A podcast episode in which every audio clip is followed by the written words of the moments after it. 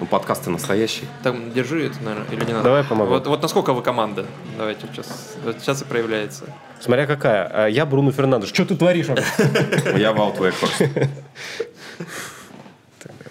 Нет, Дэн, ну справедливости. э, Я звал тебя давным-давно в подкаст, а ты все нет, нет, нет, Я нет. не Я думал, чего ты ждешь? Вот оказывается. Чего ты ждал? Вот оказывается. Чего же ты ждал? И сейчас я звал тебя тоже до матча Манчестера и Ливерпуля. Это Реал никому не забивает. Сейчас с Ливерпулем будут играть. Там все не забитое, недозабитое, не убитое. Слушай, я, кстати, ну, не уверен насчет исхода. Ой, начинается. Не, ну объективно. Ну, вот э, классический журналист, успешный журналист, э, подогревает интригу. Да я не журналист, блин. Я просто смотрел первый матч. Ты хорош. Да, не, ну там, слушай, еще, еще скажи, что 7-0 по игре. Ну, но смотри. ведь не по игре Нет, же. ну, конечно. Это Да, не да. отражается от наших... Ну, Та- смотри. 2-5 вообще не Ладно, по игре. Ливерпуль забьет 3, но по-любому один-два голика воткнет. Которая делала больше отборов в матче, чем у нее была точность паса. И больше офсайдов у него было. Это как? В матче с Ну, то есть там, допустим, было 53% точность паса и 58 попыток отбора за матч. В в Боруссии? Это у Клоповской Боруссии, да. Вот такая. Рок-н-ролл, baby. Рок-н-ролл. Брентфорд. Такой даже Бардалас, наверное, не позволял своим. Так это Брентфорд сейчас.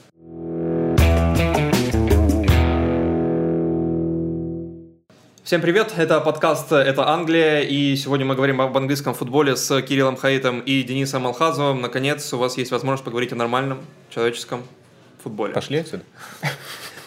Он за несколько дней придумал эту шутку и Не, все ждал, я- как, как не за несколько воткнуть, да. дней. Я, я иногда даже специально думаю, так нужно их позвать одновременно ради этой шутки.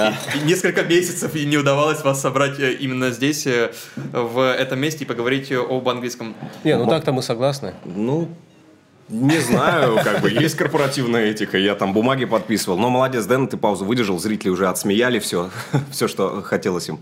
И можно, можно уже по делу. Ладно, это монтажная программа, мы вырежем, если что. А, начнем, знаете, с чего? С того, что было вчера. Мы записываем во вторник а, подкаст, и вчера был матч э, Брентфорд Фулхэм. Брентфорд победил, и за Брентфорд э, в очередной раз забил третий бомбардир этого сезона, Айван Тоуни. Э, Больше, чем Тоуни в этом сезоне забивает только Кейн и Холланд, даже Решфорд меньше, Э, и даже по гол плюс пас Решфорд хуже. Так вот, Айван Тоуни забил с пенальти. Извини, это, это вот начинается что-то такое, Что? да? Вот, Нет, пока нет. Все впереди. Хорошо, вот эти шпильки, я их уже Да чувствую. нет, просто Решфорд на, на фоне того, какая у него форма прямо сейчас, кажется, что ну кто может больше Решфорда вообще Но просто осенью Решфорд молчал. да? делать Д- голы? Давай Да, так, да. то, что Тони э, третий бомбардир АПЛ говорит о том, что просто сезон АПЛ у многих не задался. Ну так-то 15 голов, ну молодец, наверное, будет 20 в итоге. Ну как бы окей, но просто... Ну, да. извини, Салах и Абамиянг э, брали золотую бутсу с Мане. Сколько они забили? Там 21, 22? Несколько Ну сезонов. тут понятно, Это, золотая пока- это тоже, ну, это тоже был не лучший сезон. А так мы понимаем, что как бы и для Кейна, и для Салаха показатели повыше. А у Стерлинга сезон сильно не задался. Наверное, когда Абамьянг переходил к Тухелю, мы от него больше ждали. Ну, то есть мы немножко другого уровня конкуренции ждали наверху. Так просто. Абамиянг ждал Тухеля, как известно. Но, чтобы тебе было не так... э, не думал, что я атакую Решфорда. Решфорд все голы забил с игры, а у этого 5 с пенальти. Но- И пенальти он бьет гениально. Справедливости ради, да, да, да. 10 из 10 в АПЛ у него, больше, э, лучше только Ея Туре 11 из 11. да. Видел на спорте текст подробный, просто вот... э, Да, да, да, как он бьет пенальти, как он и Да. изменил. Да, а я чуть раньше читал на Атлетике, там сравнивали пенальти Кейна и Тоуни. Кейн же тоже блестяще бьет пенальти, у него последние разы бывают смазанные. А, но Кейн не смотрит на голкипера, у Кейна просто отточенные движения именно корпуса. А Тоуни не смотрит на мяч. Он не фотографирует мяч практически никогда. То есть это же удивительно. Перед тем, как ударить в любой ситуации, да хоть, я не знаю, там, по пустым воротам, ты все равно должен кинуть взгляд на мяч. А Тоуни это очень круто. А, то есть Ну, это- Марата так не делает. Я не помню, когда Марат убил. А, вообще, вообще все, я понял, да. Прикольно, прикольно. Но я не только с точки зрения того, насколько Тоуни э, крутой футболист и сильный сезон проводит, хотел о нем поговорить, столько с точки зрения инфоповода, который он э, предоставил за последние, не знаю, сколько дней, 10, две недели, э, его обвиняют в том, что он нарушил регламент о ставках, который существует в АПЛ, э, и там вменяют 262 нарушения, большую часть из них он признал, против каких-то он выступает, э, но грозит ему по данным там э, Sky Sports э, от 6 месяцев и более дисквалификации. Во- Вообще, вы понимаете природу этого, не знаю, этой страсти, что ли, гэмблинга, почему футболисты играют на ставках или рекомендуют своим друзьям делать ставки понимая, что это может ударить сильно по их карьере. Такое было с э, Трипьером, э, о, да, с Трипьером относительно недавно, когда да. он в Атлетико играл, там три месяца пропустил. Было с... Э, Но он на переход, Ба- помнишь? На переход. Бартоном. И еще был этот... Э, да, на переход свой из Да, да, да. Господи, нападающий Ливерпуля играл Старич. Старич, Старич, да, да, тоже да. когда в Травзонспор переходил. Да, да, да. да, да, да. В чем природа такого поведения профессиональных футболистов, которые играют на таком уровне? Только в Англии. Хорошо, в Англии. Да. Это, это как-то реально это, национальная особенность? Это какая-то национальная особенность, похоже, да. Я думаю, да. А, сейчас, когда мы пиратим АПЛ, да, и часто смотрим ее там со Sky Sports, там же есть прям социальная реклама как э, мужик э, в футбольной форме приходит к молодому парню домой и говорит, привет, я твой любимый футболист там из какой-то Лиги 2, 3, 4, 5, 6, вот, э, вот тебе промокод, вот, болей за меня и ставь э, на меня. Парень такой, как классно, выглядывает, а толпа таких же ряженых футболистов заходит к другим детям. То есть угу. такая вот социальная реклама, я так понимаю, это, это очень серьезное явление, игра среди несовершеннолетних на ставках и, э, ну, просто одержимость ставками.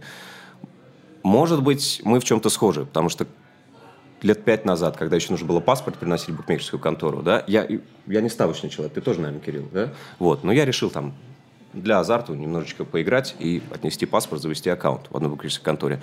Я захожу в этот подвал, и я вижу вот этих вот э, мужчин с пустыми стеклянными глазами, которые пытаются что-то поймать в малазийском волейболе, вероятно, последние деньги там отыграть.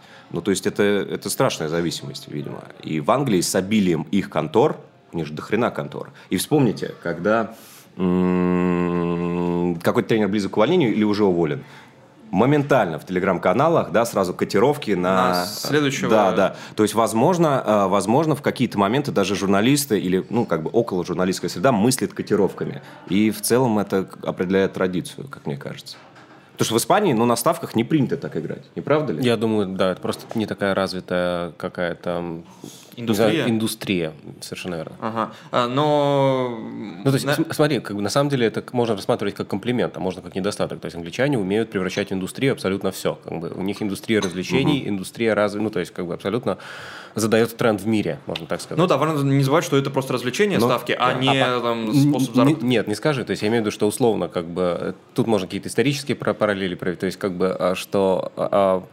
Если ты ставишь на систем, делаешь системный подход ко всему, то ты можешь и какие-то порочные вещи тоже сделать индустрией. Ну, как Тони Блум, например. Да и как вот, собственно, Мэтью Беном, который владеет Брентфордом. Я думаю, будущее в Брентфорде зависит от того, какой статистической платформой он пользовался перед тем, как делать ставки. То есть, если он пользовался той, которая принадлежит владельцу Брентфорда, тогда он будет премирован, продлен контракт, повышена зарплата, а если другой, тогда просто продан за бесценок. То есть, погоди, то есть он будет премирован за то, что выиграл деньги у своего владельца? А он неизвестно, выиграл он или нет. А, Но если он, он еще и ставил э, и как бы вкладывался в этот бизнес вот так косвенно, то почему, почему его не поощрить? Я думаю, Иван Тони просто в свое время тупанул, и все. Да, причем это все длится уже несколько лет, то есть когда он еще играл в низших лигах, угу. он, может быть, не думал, что когда доберется до такой, э, до такой вершины, что Привлечет его будут... внимание, да да, на него будут обращать внимание. А, но с точки зрения футбольной, Айвен Тоуни лучший ну, бомбардир Брэнфорда, понятно, и может быть самый важный игрок их прямо сейчас. Если убрать Айвена Тоуни из Брэнфорда, то каковы перспективы этой команды вообще? Насколько сильно это может ударить? Середина таблицы. Мне так, кажется, э, примерно с Сайваном, десятое место. С Айваном Тони у них есть перспективы середины таблицы. Но ну, в смысле, перспектива остаться там. Да, да нет, потому да. что ну, это, это, это аномальная команда, да, то есть как бы она чудовищно прямолинейная, и мне все равно кажется, что как бы хорошо они сейчас не выступали, это такой Шеффилд mm-hmm. который как бы тоже всех удивил, но с супер ограниченными ресурсами, с супер предсказуемой прямолинейной такой игрой. Но это не первый сезон уже. Да, да, Шеффилд но... за один сезон сдулся. Не знаю, мне, мне трудно поверить, что они смогут удержаться на каком-то уровне. Тем более, если у них вдруг будет два матча в неделю, если они в какие-то Еврокубки попадут. То есть, мне кажется, что это просто, э, это просто чудо, что с ними происходит сейчас. Нельзя ждать еще большего чуда. Ну, мне кажется, они на, таком, э, на таких математических, э, алгоритмических сваях да, находятся. У них выстроена игра четкая, у них прекрасный скаутский департамент. Они же нашли этого Тоуни и этого э, датчанина, забыл, Матиас. А, Янсен? Нергор? Кто? Янсен, да, Янсен, да, который Матиас, в Сельте играл. Янсен. Вот, в Сельте, я помню, это был дуб дубом просто. Вот, и все Нет, равно... это же им такие подходят.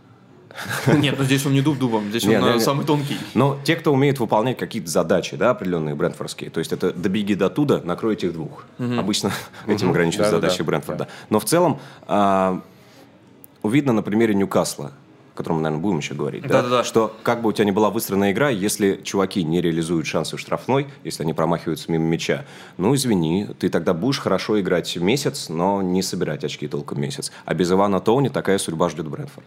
Брентфорд сейчас 12 матчей подряд в АПЛ не проигрывает. Это вторая лучшая серия в топ-5 лигах. Э, Знаете, у кого лучшие результаты? Точно не Брайтон. А, Наполи проигрывал, Барселона проигрывала, а, Бавария... Боруссия. Боруссия Фулхэм. выигрывает у всех, но нет, Фулхэм проиграл вчера. Ах, черт, черт. Но все равно у них было короче. Боруссия и Атлетика Мадрид по э, 9, э, по 8 матчей без Мы сейчас- поражений. э, А, а мы вчера, мы вчера ругали Атлетико Мадрид.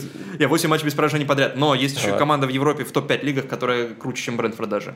Это, конечно, Реймс. А, Стила само 18 собой. матчей. Само 18. собой. Там, конечно, много ничьих, но тем не менее, 18 матчей.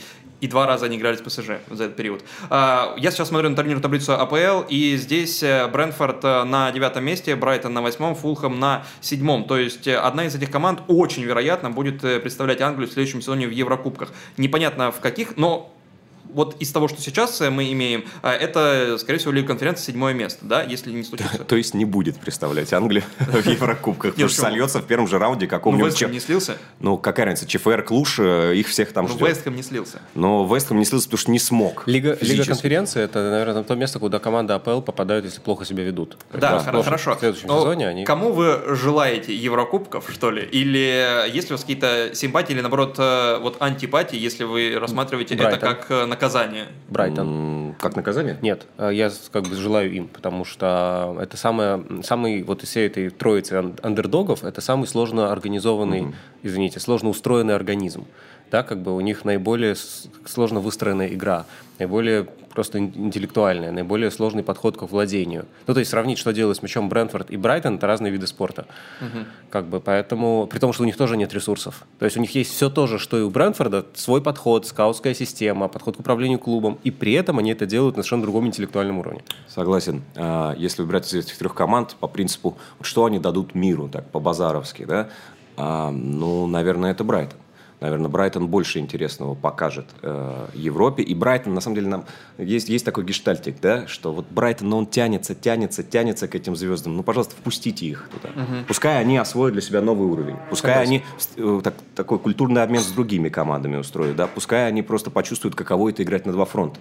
Мы же уже как будто года два еще при Поттере, да, чувствуем, что они готовы к этому, что они вот перешли на этот качественный иной уровень, просто э, остаются чемпионами, да, по XG, но не, не забираются на И, нужную и я бы позицию. сказал, что совершенно невероятная история, когда ушел Поттер, но мы все понимали, ну это, конечно, был их тренер. Да, и, да, да. и они просто по ходу сезона его заменили так, что кажется, что стали только еще больше Брайтоном. Они вообще не потеряли Да, Ну, себя. еще сильнее, кажется, стали, да. И то есть вот э, из-за того, что ты говоришь, что у них сменился тренер, у них меняются составы, у них уходит Кукурелья, э, его заменяют, у них уходит э, Тросар, э, его заменяют, там, Ми- Митома и э, Ступиньяном и так далее. То есть э, они проходят, прошли уже, кажется, за этот период, э, что они в АПЛ играют, э, несколько стадий, несколько стадий, команда. несколько, несколько Да, стадий да. развития, то есть они прошли стадию смены тренера, ухода лидеров, поэтому вот Лига Европы, мне кажется, даже они в Лигу Европы могут залететь с учетом того, как сейчас играет Ньюкасл и как э, близко, то есть сейчас Брайтон 23 матча, 38 очков, у Ньюкасла на один матч больше и 41 очко, то есть они могут сравняться, если э, по- побеждают. И Ну, в- вообще о нас будут вспоминать как о людях, живших в эпоху Брайтона. То есть люди, которые видели как бы первый, э, первое такое вот мифическое золотое время, когда Марой бегал, Да, да, да, да, да, направляемый, направляемый э, еще Поттером. Когда потеря Берна считалась потерей. Да, да, когда Льюис Данк и этот Шейн Даффи тогда еще играли, и неповоротливый Шейн Даффи думал, дай-ка я отдам проникающую передачу То есть светлое штрафной». будущее Брайтон интересует. Да, да, но и в целом, то есть, понимаешь, это как бы это развитие цивилизации какой-то. Ну и, кстати, вот э, по поводу лидеров, наверное, вот участие в Лиге Европы, не в Лиге конференции, а именно в Лиге Европы может помочь Брайтону сохранить вот все тех, э, на кого сейчас спросят. Кайседо, Ну, то есть МакАлистер, амбиции, да? То есть их амбиции Санчес. подтвердятся Да-да-да, то есть э, игроки, которые находятся сейчас в Брайтоне, или которые могут оказаться в Брайтоне, будут уже рассматривать его как реального претендента на Еврокубки. Кайседо и МакАлистера, мне кажется, будет сложно сохранить в любом случае. А если даже его сохранят, то не факт, что ну, это пойдет на пользу, потому что, посмотри, вот, ну, Вест Хэм сохранил Деклана Райса, кому от этого лучше. Ну, то есть все равно есть ощущение, что как бы такие клубы, они не могут очень долго показывать... Жоржиньо от этого лучше. не могут показывать хорошие результаты, и тот же МакАлистер тоже, ну, наверное, держит перед глазами такой пример. Брайтон заменяет всех еще лучше, так что ждем игрока лучше, чем Кайседа на эту позицию. Ждем игрока лучше, чем МакАлистер.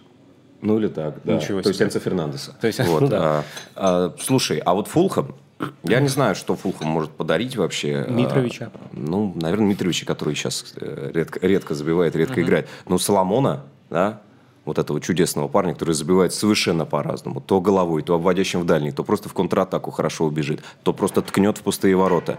Ну, за ней приятно наблюдать, да, за Фулхэмом. Но они такие, развеселые, там и Виллиан может троих Ну, накрутить. Фулхэм может больше всего постарать из этой троицы, если пойдет э, в Лигу конференции или даже Лигу Европы. С- В следующем сезоне в АПЛ. То есть они, у них может быть даунгрейд, как у Бернли в свое время был и так далее. Но они, это команда наиболее зависимая от формы своих игроков. Потому что там Бернт Лена, отданный Арсеналу, ну, он просто их за волосы вытягивает. Я вот до сих пор не могу поверить. Если заглянуть в продвинутые цифры, да, то э, Фулхэм – это команда, которая допустила больше всего моментов у своих ворот.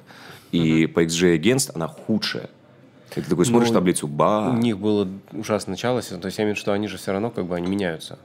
Это Ну, не то немного. же самое, что полгода назад. Но при этом а, такое ощущение, что в начале сезона, когда у них не все получалось, Марку Силва привычно ставил довольно активный, энергичный прессинг, и ты подумал, о, вот она плеяда, да, наших прессингующих интересных команд, и Фулхэм входит в эту плеяду. А потом как-то они стали играть дубовее, и вот у них хорошая серия. Давайте про э, команды, которые должны были, ну, больше, кажется мне, в этом туре э, показать нам. Я говорю о матче Манчестер Сити и Ньюкасл, э, и я отталкиваюсь от своих впечатлений первого круга, когда они в третьем туре играли 3-3, и тогда казалось, что вау, вот это лучший матч сезона на несколько месяцев вперед, и таким он, наверное, оставался. Э, И в, то- в том матче я просто посмотрел э, вот э, продвинутую статистику, которую ты говоришь, да даже если не продвинутую, если по ударам смотреть, там очень много было ударов на две команды, э, 12-21, э, и по XG совокупно они пробили 3,9. Это боль, это третий результат для Манчестер Сити в сезоне АПЛ, то есть больше они набивали только с Ноттингемом и Лицем, э, но тогда все зависело от, по сути, моментов Манчестер Сити, а тут обоюдно. А у Ньюкасла тоже только одна игра была больше, только одна игра была, где э, опасных моментов э, было больше с участием Ньюкасла, и это была игра со Станвиллой. Дэн, по-моему, самая растиражированная статистика после того матча, когда э, 10-15 минут э, Ньюкасл владел мячом там под 90% времени. Ну да, да, то есть эта игра была насыщенная внутри себя, и там Да, все да. менялось очень сильно. Почему эта игра Манчестер Сити и Ньюкасла, в которой Сити победил 2-0, получилась такой сдержанной? Наверное, потому что Гвардиола ту игру тоже смотрел. Мгм. То есть э, она так отрефле- отрефлексировала. Она отрефлексировала, конечно, потому что... Ну и вообще мы видим тенденцию по ходу всего сезона, что Сити занимается все больше сушкой. Ну, как обычно, первая часть сезона уходит у Гвардиола на эксперименты и проигрыши Тоттенхэму э, со счетом 0-1, а во второй части он просто гипнотизирует всю лигу вот этим э, иссушающим владением. И Я порой не- просто отказывается от Кенни Де Брюйна, потому что этот засранец слишком быстро пасует. Да, что он себе позволяет. А, но в э- эта игра что-то говорит о текущем состоянии и Сити и Слушай, Ньюкасла. на самом деле э, моментов-то дофига было. У Ньюкасла ладно. тоже. У, у Ньюкасла было дофига моментов. Там и Исак, там и Уилсон э, хорошо били штрафной, там и залетал все тот же Альмирон. Э, и Эдди Хау вот прям в голубом глазу говорил, что, знаете, эта игра похуже ну, на то, что мы показывали в первом круге, мы играли классно. Но просто Сити не прощает. Вот сейчас Сити уже не прощает. Когда Трипьер э, затеял комбинацию на правом фланге и отдал в ноги Аки, прошло еще 3 секунды. Три секунды от центра поля до того, как довели мяч до Бернарду. Три секунды. Вот представляешь, это просто убийца. В том матче в первом круге э, ключевое противостояние, мне кажется, было на э, левом фланге от э, Ньюкасла, где играл Сен Максимен и разрывал, и против него там кто только не появлялся, ну, Уолкер в первую очередь. Кирилл, как ты думаешь, вот в этом матче какой зоне, может быть, было ключевое противостояние? Я не уверен, что оно было в зоне. Мне кажется, что... Или, может какой, учитывая- какой игрок был ключевым? учитывая подход Сити к заменам, да, мы понимаем, то есть там а, как бы мне кажется, лучше всего показывает силу команды. А, они обыграли четвертую на тот момент команду чемпионата, а Альварес и Морес даже не вышли на поле. Ну, то есть, какая зона была ключевая? Наверное, скамейка запасных. Опять Ботман. А, как и в Кубке Лиги под Ботманом. а, Шаталась. Да, шатается мяч и влетает в ворота. Фоден сумасшедший галишник завалил. Фоден вообще сейчас очень хороший. Сити же не особо, ну, как-то раскрывал игру. То есть, вообще непонятно было, как они хотят забивать до того, как Фоден сделал все сам. Да, да. И я не уверен, что это часть плана. Я не уверен, что как бы Гвардиола такой, ребят, если будет не получаться, как бы берем игру на себя, как бы просто творим, единалим, делаем, что хотим. Это не в его стиле, он никому так не позволяет. Насколько Фоден, ну, как бы вообще пошел против установленных правил, мы не знаем. Можно предположить такое. То есть это вот э, ставка Фодена на то, что он у него получится, и его не будут за это сильно ругать. Ну, как бы да, но просто это принесет результат. до этого мало что получалось.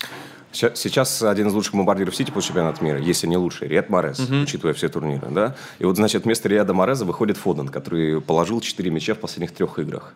Вот тебе шикарный выбор, и вот конкуренция между ними. Ты положил 7, а я вот до тебя дорасту. Я еще круче буду играть. У Гвардиола, как обычно, шикарный выбор в атаке, и он им пользуется на все лады, чередуя их турниры. И при этом мы понимаем, что чем они дорожат так, что они действительно лучше не обостряют.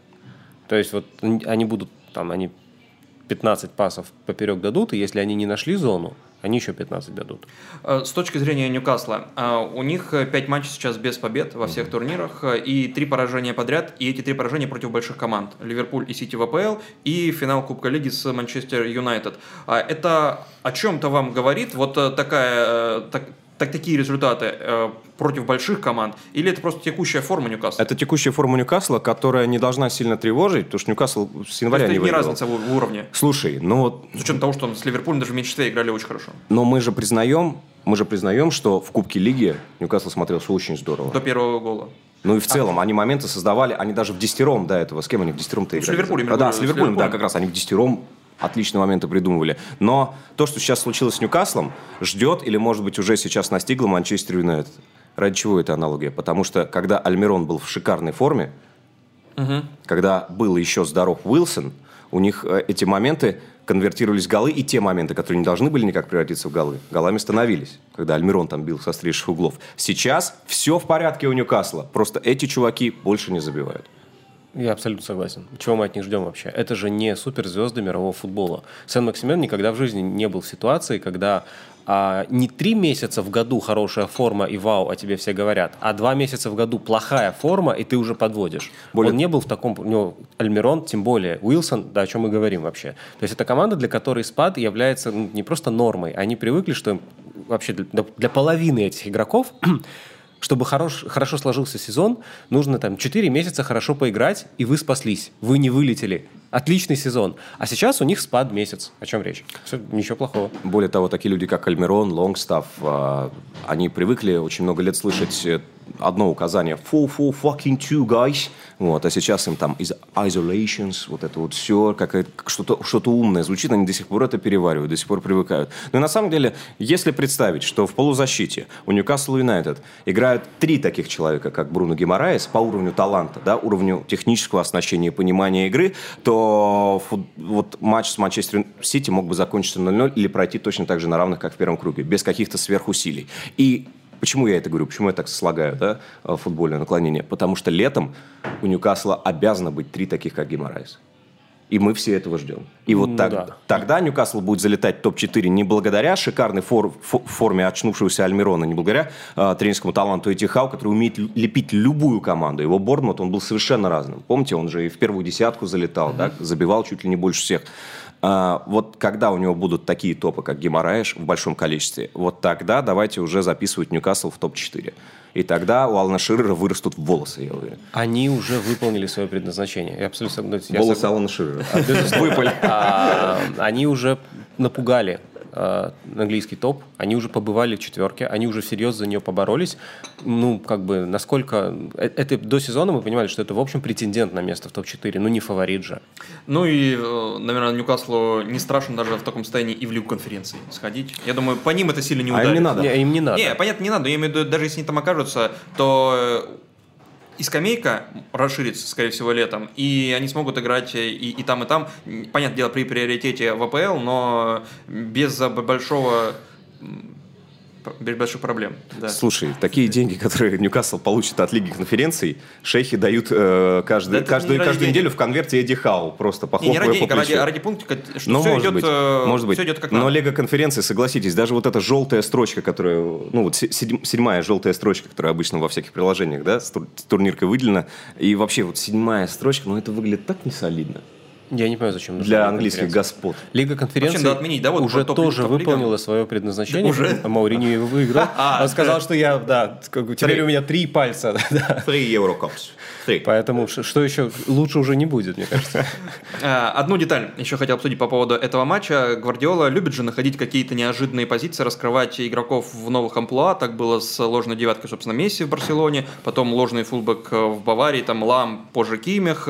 Сейчас вот он э, изобретает э, что-то неожиданное для Бернардо Силвы. А, И мне кажется, Гвардиола нашел новые грани таланта для Эрлинга Холланда. В этом матче Сити подал 8 угловых.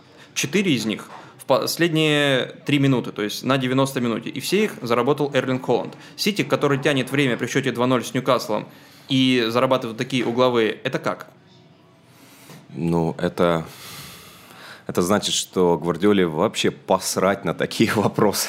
вообще Нет, посрать но на раньше, раньше, мне кажется, ему не было посмотреть на такие вопросы. Если против него кто-то так играл, он бы мог уколоть на пресс-конференции соперника, сказав, ну, типа, ну, они ведут 2-0, зачем они вот таким занимаются? Гвардиола не изменился за одну ночь. Гвардиола меняется давно.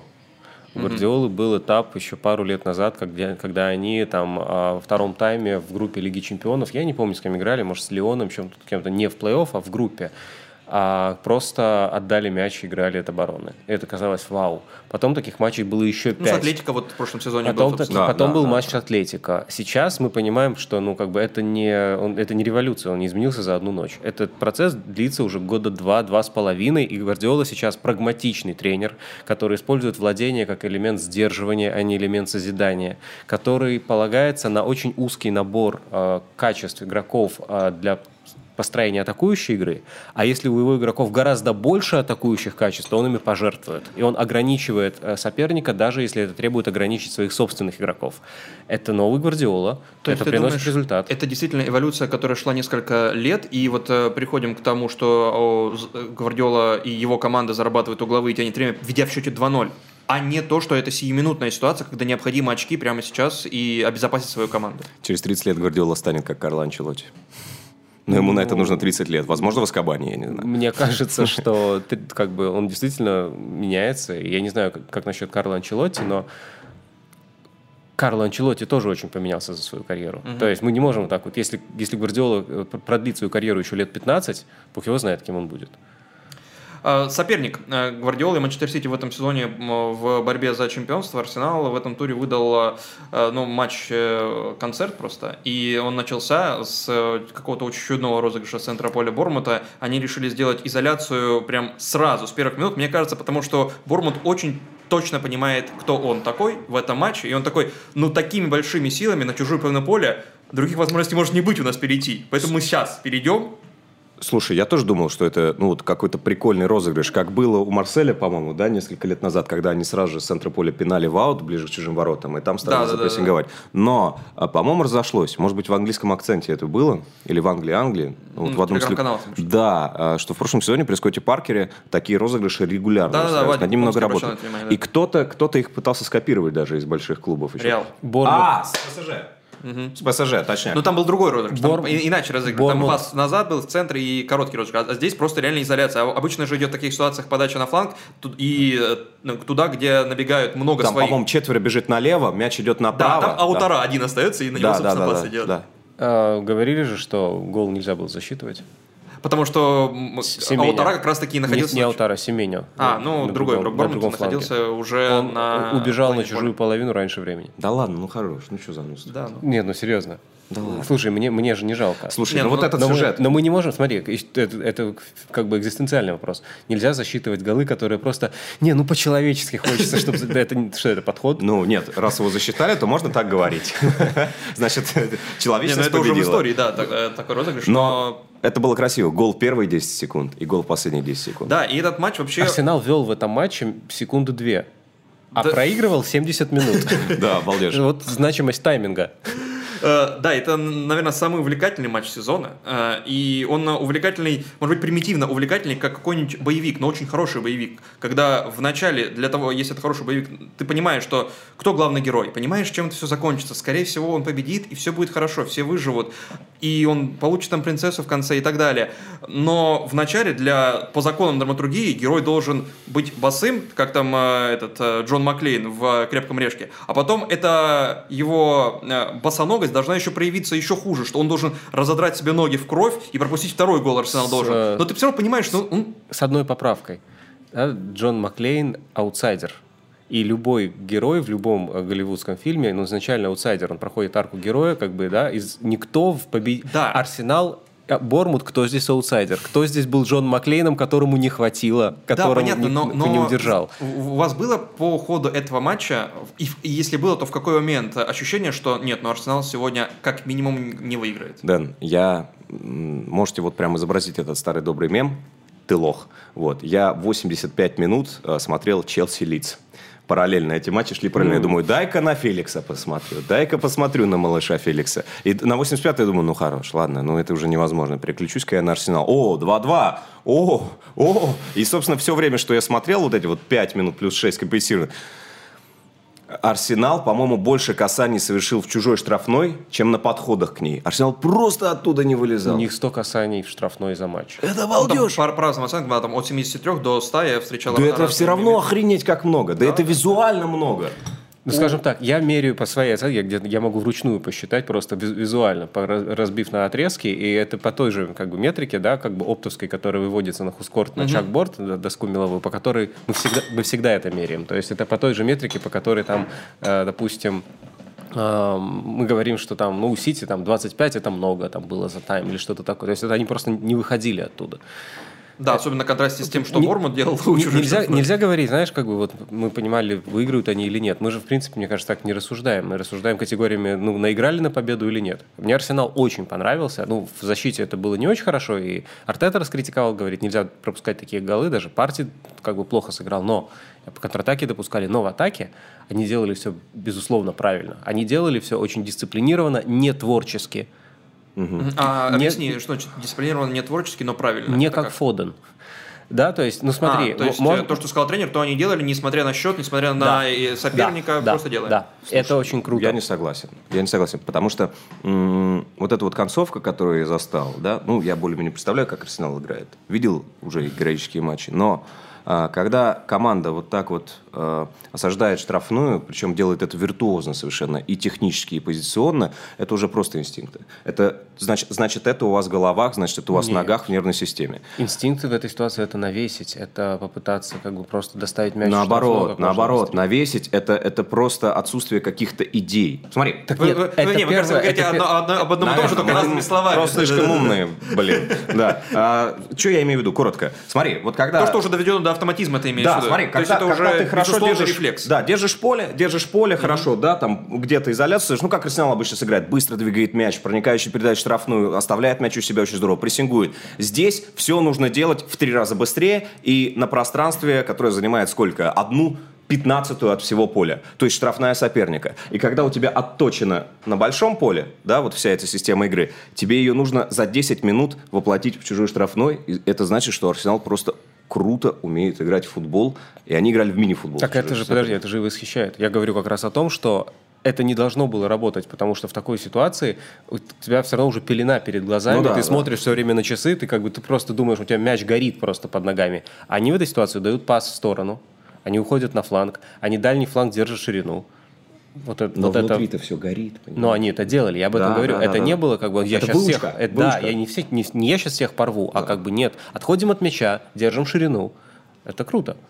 15 очков Арсенал заработал в этом сезоне АПЛ из позиций, когда они проигрывают по ходу матча. Это больше, чем любая другая команда в чемпионате. А, меньше всех, по-моему, лиц, кстати. Ага. 4. Хотя 4 это, в принципе, тоже кажется нормально. То есть а все знаешь, зарабатывают. Знаешь, у кого предыдущий сезон, э, рекорд по сезону был такой? Так. У Ливерпуля в чемпионском. Вот. А, собственно, что это говорит? Это победа или вот эта статистика о 15 очках из проигранных позиций, из проигрышных позиций по ходу игры а, с точки зрения, ну, вообще сезона Арсенала? Да, на ты за Арсенал? Есть такое. А, это был матч Спартак Оренбург, один в один. И тебя, ты, желаю тебе выбежать на поле Эмирейтс в конце. В конце сезона. Один болельщик Когда выбег- матч- выбегал на, на, на Энфилде, только не так надо выбегать, Это наш был казачок. А, ну, мне кажется, что у них просто... э- э- Это говорит о том, что, во-первых, а, никакой ресурс человеческий не оказывается неиспользованным. Это браво Артета. Ну, то, есть, и э, то, что там и э, этот э. Эмиль Смитроу, и Рис Нельсон, то есть они выходят... Я э, говорю о том, да, конечно. Смотри, в этом матче не, не было, в этом матче не было. Слушай, Уайт или Тамиясу, я до сих пор не понимаю, кто из них как бы вообще больше игрок чемпионской команды АПЛ. Ладно. Ам, без э, Жезуса Тросар выбыл, без Нкети. Ну, то есть мы понимаем, что как бы, ну, Мартинелли фактически это как бы Исака. Это два человека, которые представляют в этом составе атаку Арсенала в лучшем сочетании. И Это гор. Э, ну, атаку. А, имеешь в да, ну атакующую да, то есть как бы даже как, как бы Тросар пришел, чтобы скомпенсировать нехватку Жезуса, но и он там как бы вы- выбыл. То есть это не лучший состав Арсенала. И э, Нелсон с, Смит Роу только после травмы. И вот мне кажется очень крутым моментом, что Артета его убрал обратно. То есть он его заменил и заменил, потому что На Нельсона? он? да, Да, да, Как хорошо. раз, да. ну, потому что можно говорить долго о каких-то функциональных моментах, я уверен, что они были, но еще есть такой момент, что как раз Смит Роу, он не играл т- так дисциплинированно. Он хотел вот взять и, и решить, он все время, он тащил мяч, он уходил в центр, он все время искал мяч. Он не привязался к бровке. Ну, это, в принципе, да, не совсем его стихия. Но мимо, мимо него ширина. этот сезон проходит, увы, безумно талантливый парень. Помните, как он был хороший и Артета его убрал, и вы- выпустил Нелсона, и Нелсон, в общем, привязался к бровке. А то есть я имею в виду, что как бы вообще невероятно четкое понимание, которое редко бывает. Ну, то есть это как бы для компьютерной игры это норм. У тебя есть как бы, да, какой-то персонаж, и он функция. А в жизни с людьми так не бывает. Все равно есть какие-то бесконечные когнитивные искажения, есть эмоции. И вот этот уровень четкости идеи, уровень использования ресурса человеческого, он фактически как в компьютерной игре. Ресурс человеческий. Так, Библия 22 века. Это цитата из Библии 22 века. Ресурс человеческий. И Ее написал, наверное, Гвардиола. У Как, будто это название картины Рена Магрита там. Кстати, тоже, да, да, Ресурс здорово. человеческий. А, ну, как Нельсон... Босх, сад и... И ресурс человеческий. А как Нельсон пробил с нерабочей ноги? Это охренеть. Ну, как можно было так в себя поверить, поймать на грудь и с левой пальнуть в А вот если бы он был до конца верен э, задаче Артеты, то они бы разыгрывали, он бы принял мяч, под Нет, под- уже Сити. Две, две секунды осталось. Две секунды оставалось. Это было там, пред- предпоследнее действие вообще как бы в матче. Да, То есть да. Так, ну ладно, э, хватит ходить вокруг да около. Ливерпуль, Манчестер Юнайтед. Э, и это, наверное, самое главное, что случилось вообще в мировом футболе в последние несколько дней. Э, это великий, карь- э, великий день в карьере, конечно, Пирса Моргана. Величайший день в карьере Пирса Моргана. Он просто может чё- больше о ничего ком не мы делать. говорим? Э, зачем? Э, И я, я, я узнал, когда там уже был 5-0, 6-0, я полез в архивы, поднял архивы и, и узнал, что, оказывается, Манчестер Юнайтед, когда он только появился, назывался Ньютон Хит, а узнал я, собственно, это потому, что именно первый матч, первый официальный матч между Ливерпулем и Манчестером, это был счет 7-1, Ливерпуль победил, и до какого, 20 какого-то марта Э, ой, 20 какого-то, господи, до начала какого-то, 3 марта или как, когда это было, э, это оставался э, самым крупным, самой крупной победой в истории этого противостояния. И вот история переписана. А, Денис, э, ты как человек, которому Манчестер Юнайтед не безразличен.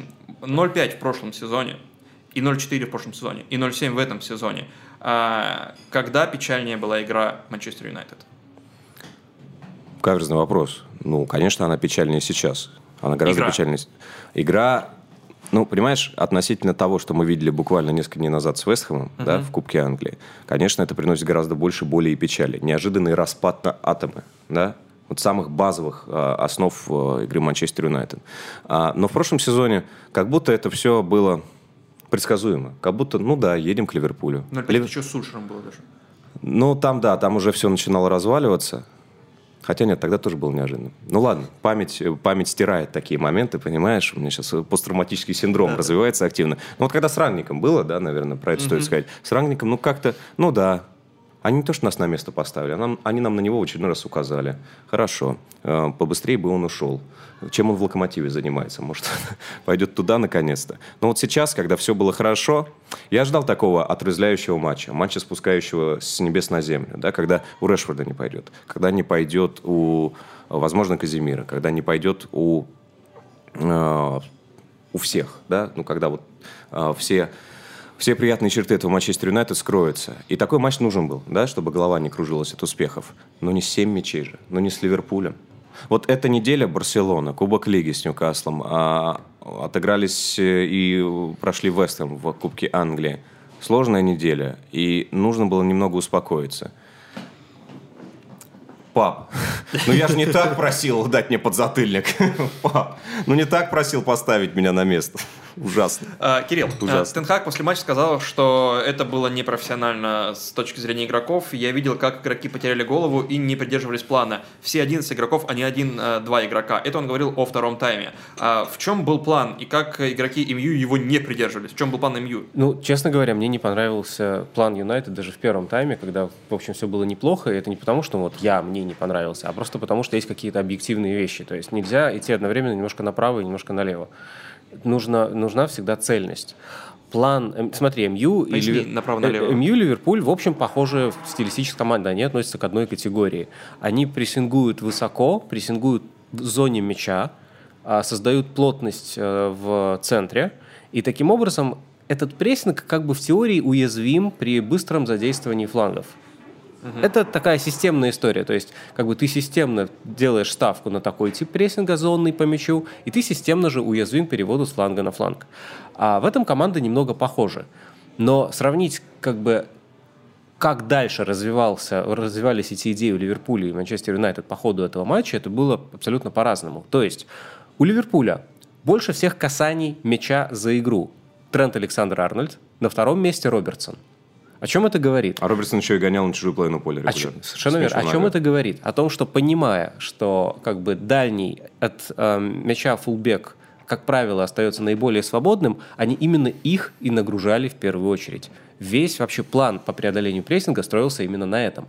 Что происходит дальше? Этот фулбек получает свободу и как-то распоряжается мячом. Что происходило у Юнайтед? Совершенно по-другому, потому что, во-первых, они не так мощно задействовали фулбеков по своему владению, а во-вторых, если даже они это делали, то выдвигался либо Хендерсон, либо Эллиот, выполняли огромный объем работы. То есть форварды играют узко, но центральные полузащитники и стройки выдергиваются и встречают фулбеков.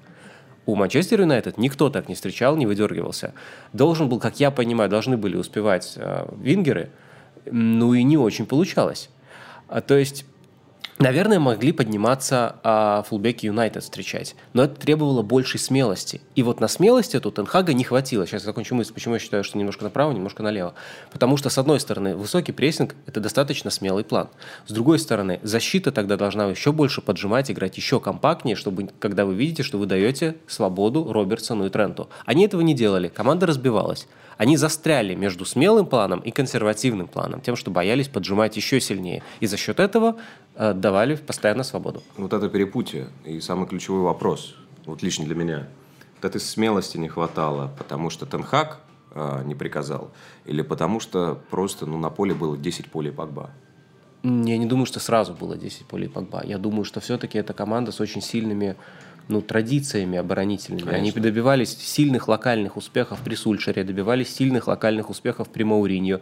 А, для них, я думаю, когда тебя давит идти еще больше вперед и поджимать, это контринтуитивно. Да, Манчестер Юнайтед и многие из этого состава Манчестер Юнайтед, ну, сторожило, да, они не играли в такой футбол, который им прививает Тенхак. И да, он, он выкристаллизовывается потихонечку, но так или иначе, во-первых, черт побери, ну вот кто бы мог подумать, что вот эта мина взорвется именно сейчас, что Ливерпуль очнется именно на Эфлоде в матче с Манчестер Юнайтед. Это, знаешь, это финал крестного отца, первого, второго. Помнишь, когда у, у семьи, у главной семьи, Корлеоне проблемы, как-то вот э, напряжение нарастает, а потом бац, и всех э, глав чужих семей убивают в разных местах, да, под какую-то пронзительную музыку. Бац, и Ливерпуль семь раз тебе, в тебя стреляет из дробовика. Когда вроде бы у него все плохо. Они, ну вообще, я чуть-чуть дополню, мне кажется, они же проснулись не сейчас.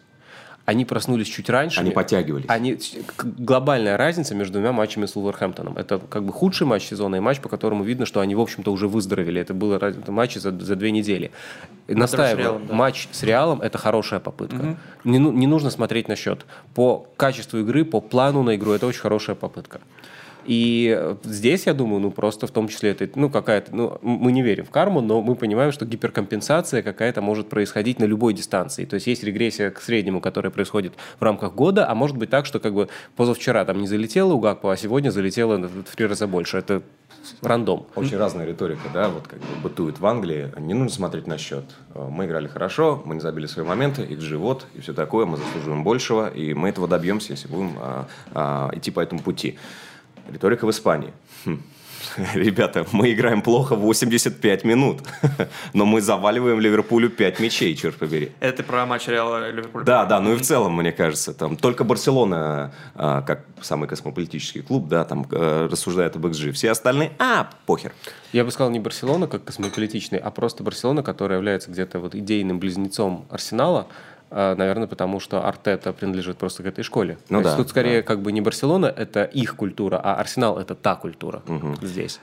То есть, э, по-вашему, ну вот, Кирилл, то, что ты говоришь, Ливерпуль скорее проснулся пару недель назад, а вот э, в матче с Манчестером он встал с кровати наконец. Да, да, да. И, Ман- и Манчестер Стой действительно, как бы подарив пару моментов, они, вот мне, я абсолютно согласен с Денисом, они очень нехорошо развалились. Вот это, вот это напрягло. Не, не стартовый план, как бы странный, не то, что где-то как бы ну, дарили эти моменты, не моменты, а возможности для них ну, потому что а то, как развалились. Первый мяч, по сути, в период, когда Манчестер Юнайтед доминировал. То есть было два момента у Бруно головой, у Решфорда выход э, на ворота. Когда он плюгаменько пробил. Да-да, но то есть это был период, когда Юнайтед играл хорошо, и в этот момент они пропускают. Но они до, этого, они до этого 20 минут играли плохо, Блин. могли пропустить, так что это не принципиально. Да, это такая жопа. Вот как тяжело чувствовать себя с Саутгемптоном.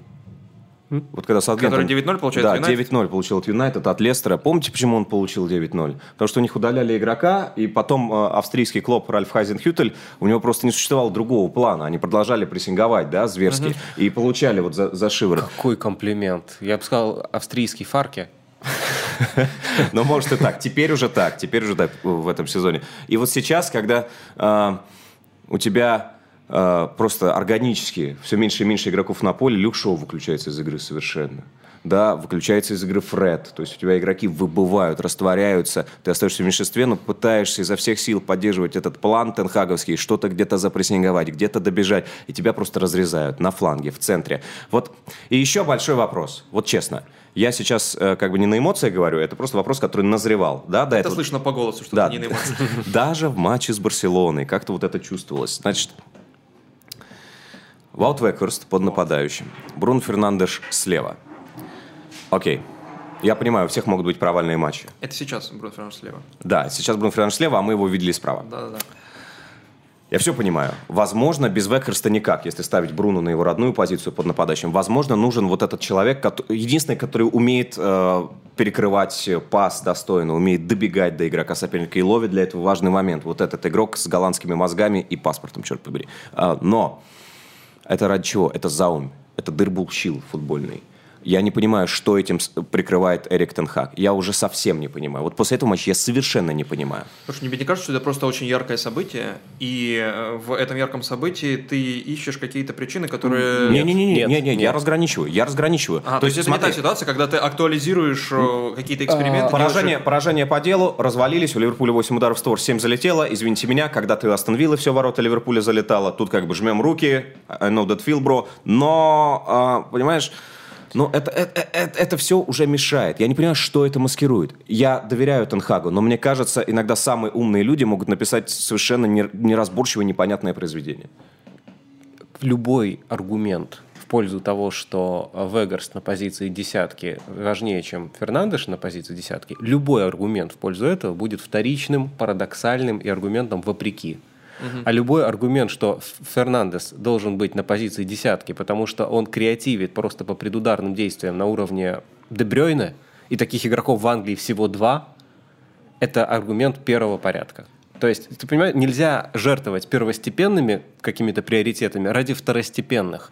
Я тоже не понимаю Тенхага в этом вопросе. Два игрока, ты имеешь в виду Бруно Фернандеш и Эдегор, правильно? Дебрёйн. Как, как Дебрёйн? Нет, на, на дистанции там в несколько лет их двое. Угу. Это может быть кто-то третий ситуации, один, другой. Угу. Хорошо, если Эдегор ну, будет вот класс, всегда таких, элитный, элитный класс. Да, а, да, Гвардиола за эти годы чего только не делал. Вот серьезно. Ломал футболиста. Как бы Бернарду левый защитник. Здравствуйте, было, знаем. Но не было ситуации, когда Дебрёйне вингер. Он никогда не задвигал Дебрёйна на бро. Он мог, мог ставить в опорную зону, чтобы тот управлял игрой больше из глубины. Он его ставил ложной девяткой, чтобы тот больше опускался, принимал участие в розыгрыше. Он его ставил правой восьмеркой, чтобы тот делал свои фирменные рывки по флангу, навешивал. Но на фланг он его не задвигал. Задвинуть Фернандеша на, на фланг я не понимаю. Ну и смотри, вот мысленный эксперимент. Давай. Меняем Фернандеша и Векхорста местами. Фернандеш десятка, Векхорст на фланге. Я понимаю, тоже звучит нелепо, да? А, но стало бы хуже. Но если учитывать, что Фернандеш играл э, на левом фланге и туда бы переместить Векроста, и против него играл тренд Александр Арнольд, который, как ты Кирилл, говоришь, он отдал э, и сделал больше всех передач Да. и касаний, то, наверное, бы с точки зрения развития атаки Ливерпуля стало бы Ну, ну, погоди. Ливерпулю сложнее. Ну, потому Да, что Векрост да, бы да. просто у- Да, додавил бы на Но Трента. Векхорст не касался бы мяча сам, он просто, да, зажимал Трента. Да. А, вот, вот, вот отсюда вопрос. Я, как бы, мне нравится Векхорст. Он дополнительный защитник. Он очень важный защитник, который расположен в атаке, и он начинает прессинг. И ход э, с десяткой, да, вот он мне казался уместным. В целом он уместен. Но, опять же, проблема. Существует Бруно Фернандеш, который мечется, которому ну- нужно место, где не нужно бегать, где нужно... Помните, когда Бруно э, э, перешел вот эти первые полгода, да, в Манчестер Юнайтед, на Атлетике вышла блестящая совершенно статья, ее, по-моему, переводил Вадик Лукомский. Ну, не помню кто, но она была и на спорте как-то продублирована. А, в чем соль Бруно зачастую? В том, что он вовремя останавливается, он не бежит. Да, он не несется, очертя голову, он вовремя останавливается, ловит на этом соперника, потом следует фирменный пас. И это удобнее всего делать именно там. А извини, когда ты играешь на фланге, тебе нужно суетиться как Гарнача, как Антони, но тебе нужно суетиться. Да? Иногда бестолково, ты просто должен вот там вот вспахивать эти пространства. Бруно не годится. Бруно не годится. И, но сразу скажу, мне не нравится эта дискуссия с тем, чтобы отнять у Бруно капитанскую повестку. Это все сгоряча. Это все сгоряча. После такого матча я могу это понять. Больше всего мне понравился пост какой-то. Господи, нам нужен нормальный тренер, нам нужно продать клуб. Гле- Глейзеры, как, как же вы задолбали. А у человека неделю назад, типа, спасибо, спасибо Эрику Тенхагу. Да и Глейзеры не так уж плохи. А поведение и реакция Тенхага на это поражение, как тебе? Потому что такое уже было очень похожее Брэнфорд, поражение против после Брэнфорда, когда он заставлял людей бегать э, на следующий день много километров. Сейчас э, Тенхаг по там разным э, инсайдам британских СМИ э, тоже ведет себя крайне деспотично по отношению к команде. Говорит, что молодежку отправят, если такое повторится. так далее, да. Но, э, слушай, Кирилл, мне нравятся такие формулировки. Просто тем, что там отсутствуют вот э, эти апелляции к духу клуба, ДНК клуба и прочим, прочим, прочим. Потому что это уже пустой звук. Это пробовал Оли Гуннер несколько лет. Вот эти какие-то традиции Манчестер Юнайтед. Это все стирается. А, возможно, против этих игроков и нужно быть деспотичными. И у Тенхага, мне кажется, это неплохо получается. Потому что, проявив деспотизм в первый раз, а, он команду очень взбодрил и, за- и заполучил м, вот это необходимое качество, недостающее а, ну, пожалуй, всем тренерам Манчестер Юнайтед со времен... Со времен сэра Алекса Фергюсона с перерывом на Вангала. Э, Непререкаемый авторитет. Они ему подчиняются. Мне кажется, деспотизм э, очень хороший э, инструмент. Важно, чтобы он не был единственным. Я имею в виду, что вот Как Мourinho. хороший пример Вангал, который как бы деспот, безусловно, и в этом все его достоинства, но и все его недостатки тоже, и поэтому у него в Манчестер Юнайтед что-то получилось, и так много не получилось. Мне понравилась шутка про Тенхага, что а, он не сможет а, отреагировать на поражение, это как было с поражением от Брент- Брентфорда, потому что Роналду он уже выгнал, и им играть в Лиге Европы, поэтому кросс пробежать тоже не получится на неделе. Да. Но он придумал, он изобретательный. Мне вообще кажется, что он не затерялся бы в инквизиции, да, то есть у него работает фантазия, как бы. И посмотрим, как это сработает, но пока, по крайней мере, мне нравится, что он а, не пытается отделаться общими фразами.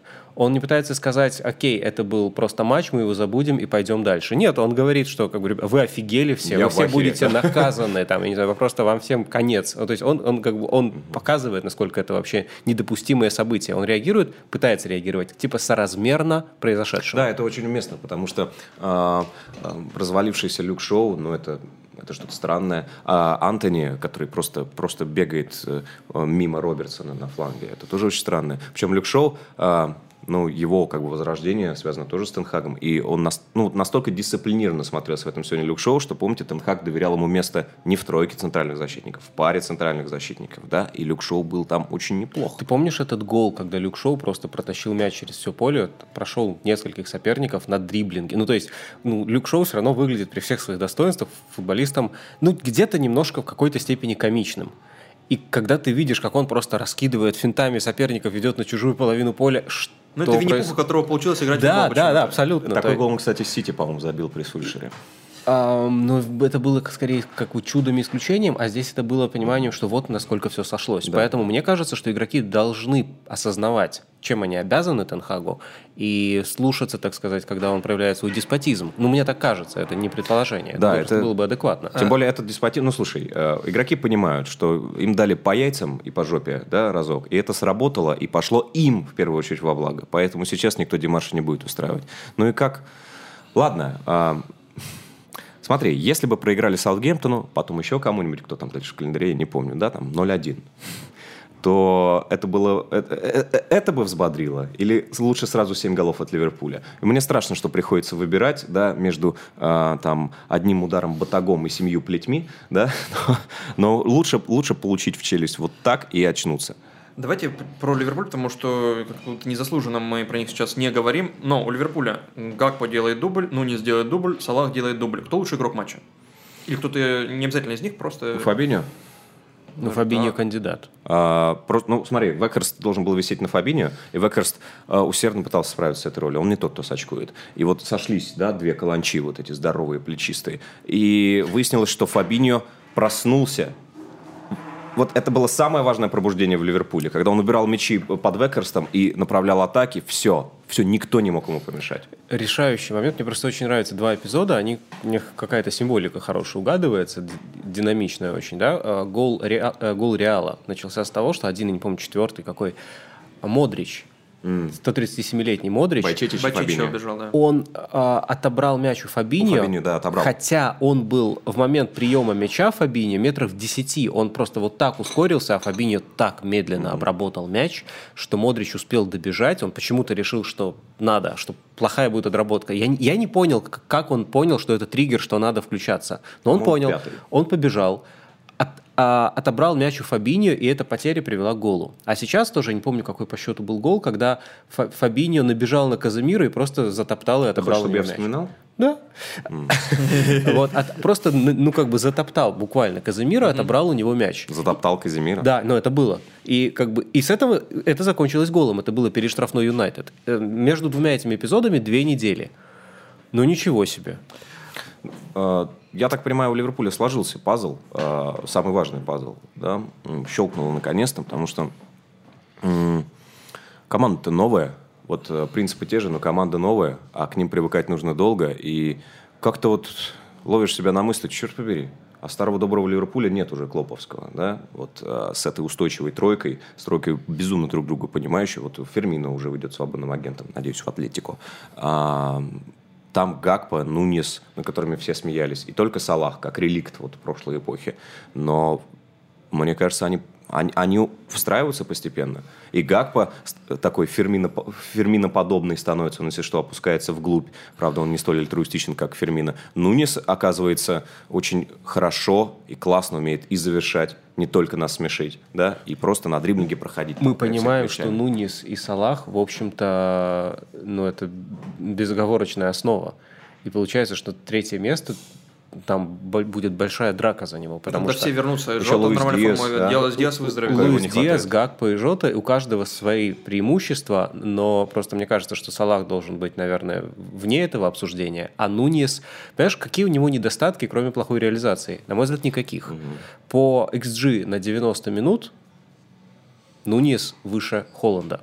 Да? То есть у него просто нет недостатков, кроме... Он дисциплинированный, он выполняет большой объем, и он создает бес- бесконечное количество моментов. Он блистательно открывается. При этом мы понимаем, что даже на фоне отвратительной реализации, черт, он пытается пижонить. Он пытается замыкать пяткой. У него два гола пятка То есть он не то чтобы, а, знаешь, распсиховался, и мальчику нужен психолог. Нет, есть скорее ощущение, что он это воспринимает, ну, реально спокойно. То есть не залетело 50 раз сейчас, залетит 51 а странный он выбрал матч, чтобы у него начало залетать. Э, Не самый предсказуемый. Зато очень воодушевляющий. Ни- Никто не, за- не, не а- внимания. Абсолютно. не- как бы, я у всех залетало там из разных позиций, подумаешь. Почему и именно здесь, я не понимаю. Но мы просто должны понимать эту разницу между Нунисом, который вот настолько полезен и при этом не забивает, и Нунисом, который все то же самое, плюс забивает. Это безоговорочная основа, и это очень, очень серьезное усиление. Ну и плюс э, полузащита тоже обновляется. Мне кажется, сейчас лучшее трио в Ливерпуле, ну как бы мне хотелось 8 и по набору качеств это Эллиот, Фабиньо и Байчетич. Тяга. Ну ладно уж, Тяга. ладно уж. Ну, пускай он вылечится сперва. Кр- Кроме того, мне кажется, Хендерсон недооценен очень сильно. Да Он- хорош, в этом сезоне Хендерсон Он, отвратительный. он отврати- Слушай, он проигрывает любому из других полузащитников в каком-то профильном качестве. Но в плане как бы всех качеств, если Набора. взять совокупности, да. Платон бы Каратаев, короче. универс- универсализма, он неплох во всем. То есть 79 по всем показателям, но совокупно это получается больше, чем... Конечно, у- мы знаем, что Да, они да. взаимодействуют на правом фланге с Трентом и Салахом, но вот сейчас он вышел на левом фланге, потому что там справа удобнее Эллиот. Ну, то есть, э, как бы его может, с ним можно сделать все, что угодно, его можно поставить куда угодно, он не провалится, он будет играть на среднем неплохом уровне. Короче, в этом сезоне а, ошиблись все, там, разогревали, помнишь, в начале Холланд, Нунес, вау, Ливерпуль, Манчестер Сити. Не, не, не, не. Никто не ожидал такого Арсенала этот раз, да? Видишь, Да. как все повернулось. А вот в следующем сезоне, а, Дэн, начинай прогревать уже в июле Холланд, Нунес. Окей. Отвечаю. Окей. Давайте отдадим должное э, Салаху. 129 мячей в АПЛ у него. Он побил рекорд Фаулера по количеству голов э, игроков Ливерпуля в этом турнире, в АПЛ. И вообще он пятый сейчас по голам за Ливерпуль во всех турнирах. А по среднему количеству голов э, в матче у Салаха второй. Э, Второй, э, ну, первый из тех, кто забил больше трех мячей за Ливерпуль. Мгм. Да, то есть там был только один человек, я посмотрел по имени Джо Диксон, О, в 50-й он играл, в 34-м родился, и он забил два гола в трех матчах, а у Салаха, ну, то есть это 0,60 там 4 Александр получается. Викторович икнул. Да-да, а ну, он единственный, да, кто, мог поддержать сейчас разговор. Да. А у Салаха 0,61 в среднем за матч. А знаете, кстати, у кого о, худший эм, вот этот э, самый э, коэффициент, то есть э, кто в пересчете на количество минут э, э, меньше всего забил за Ливерпуль? А это должен быть известный кто человек? вы его знаете 100%. То есть, смотрите, если трансфермаркет не обманывает, то 282 игрока забивали за Ливерпуль, э, и вот худший средний показатель голов в пересчете на игры и даже в пересчете на минуты Среди именно нападающих. у этого... Нет, вообще, не, не нападающих, всего. Э, Ну, вот это вопрос. Джо Нет, Гомес, блин. это, это реально можно дойти логически Ага. до этого. Джерард? У него 19 658 минут на данный момент. А, на Кон- данный момент, сори. А, он это, еще играет. это большая подсказка. А, худший. Ну, не Ну, как знаю. может догадаться, у него только один гол. А, Алисон. Да, А, Конечно, класс, Алисон. Класс, класс. Круто. Это Алисон, ху- худший по среднему э, показателю голов в истории Ливерпуля. А, Последний вопрос про Ливерпуль. Круто. А, а, Вы вот так вот уже как-то обтекаемо говорили, тем не менее, м, напрашивается. Через неделю игра с Ливерпулем. Э, Если бы была это... С компью- Реалом. О, С. Ливерпулем, господи, с Реалом, да. Если бы это была компьютерная игра, да, то тут плюс 10 к морали, плюс 10 к удаче, там, к опыту, к уверенности и так далее. И, казалось бы, ну вот, Ливерпуль может, ну, не фаворитом быть, но э, Ливерпуль может, но и мы в реальности, и тут есть э, регрессия к среднему, тут есть теория вероятности. В связи с этим, э, как вы оцениваете Ливерпуль перед ответкой с Реалом вот за сколько там, 10 дней до... Ливерпуль будет играть лучше и проиграет. Ну, то есть, что тут у вас еще, как еще может быть, да? То есть, в принципе, это просто как бы одна и та, и та же история, которую нам рассказывают по средам, там, вторникам, средам, каждый день, то есть каждую неделю, уже сколько лет? 8, 7. Но лучшая команда проиграет на Сантьяго Бернабеу. Классика жанра. Ну, извини меня. Ну, ну что тут поделаешь? Окей, то есть каких-то вот потоковых э, чудес от... Да не, э, ну окей, мы можем представить, как Ливерпуль в первые, окей, 20-30 минут забьет три мяча, да, вот эти Два. нужные Ливерпулю. Два, ну, два, да. Как можно представить. Что, что дальше? Как им э, не пропустить в последние пять? Вот-вот, вот-вот. А чтобы, чтобы им забить э, достаточно в первом тайме, им нужно выложиться охренеть как. А Реал таких очень любит. Он любит вот свою жертву погонять немножко, да, может быть, самому пару укусов получить, но потом так... В какой, в какой момент Рюдигер подумает, что пришло время, чтобы от него отмахнулись? Да, тоже ничего. Засранец.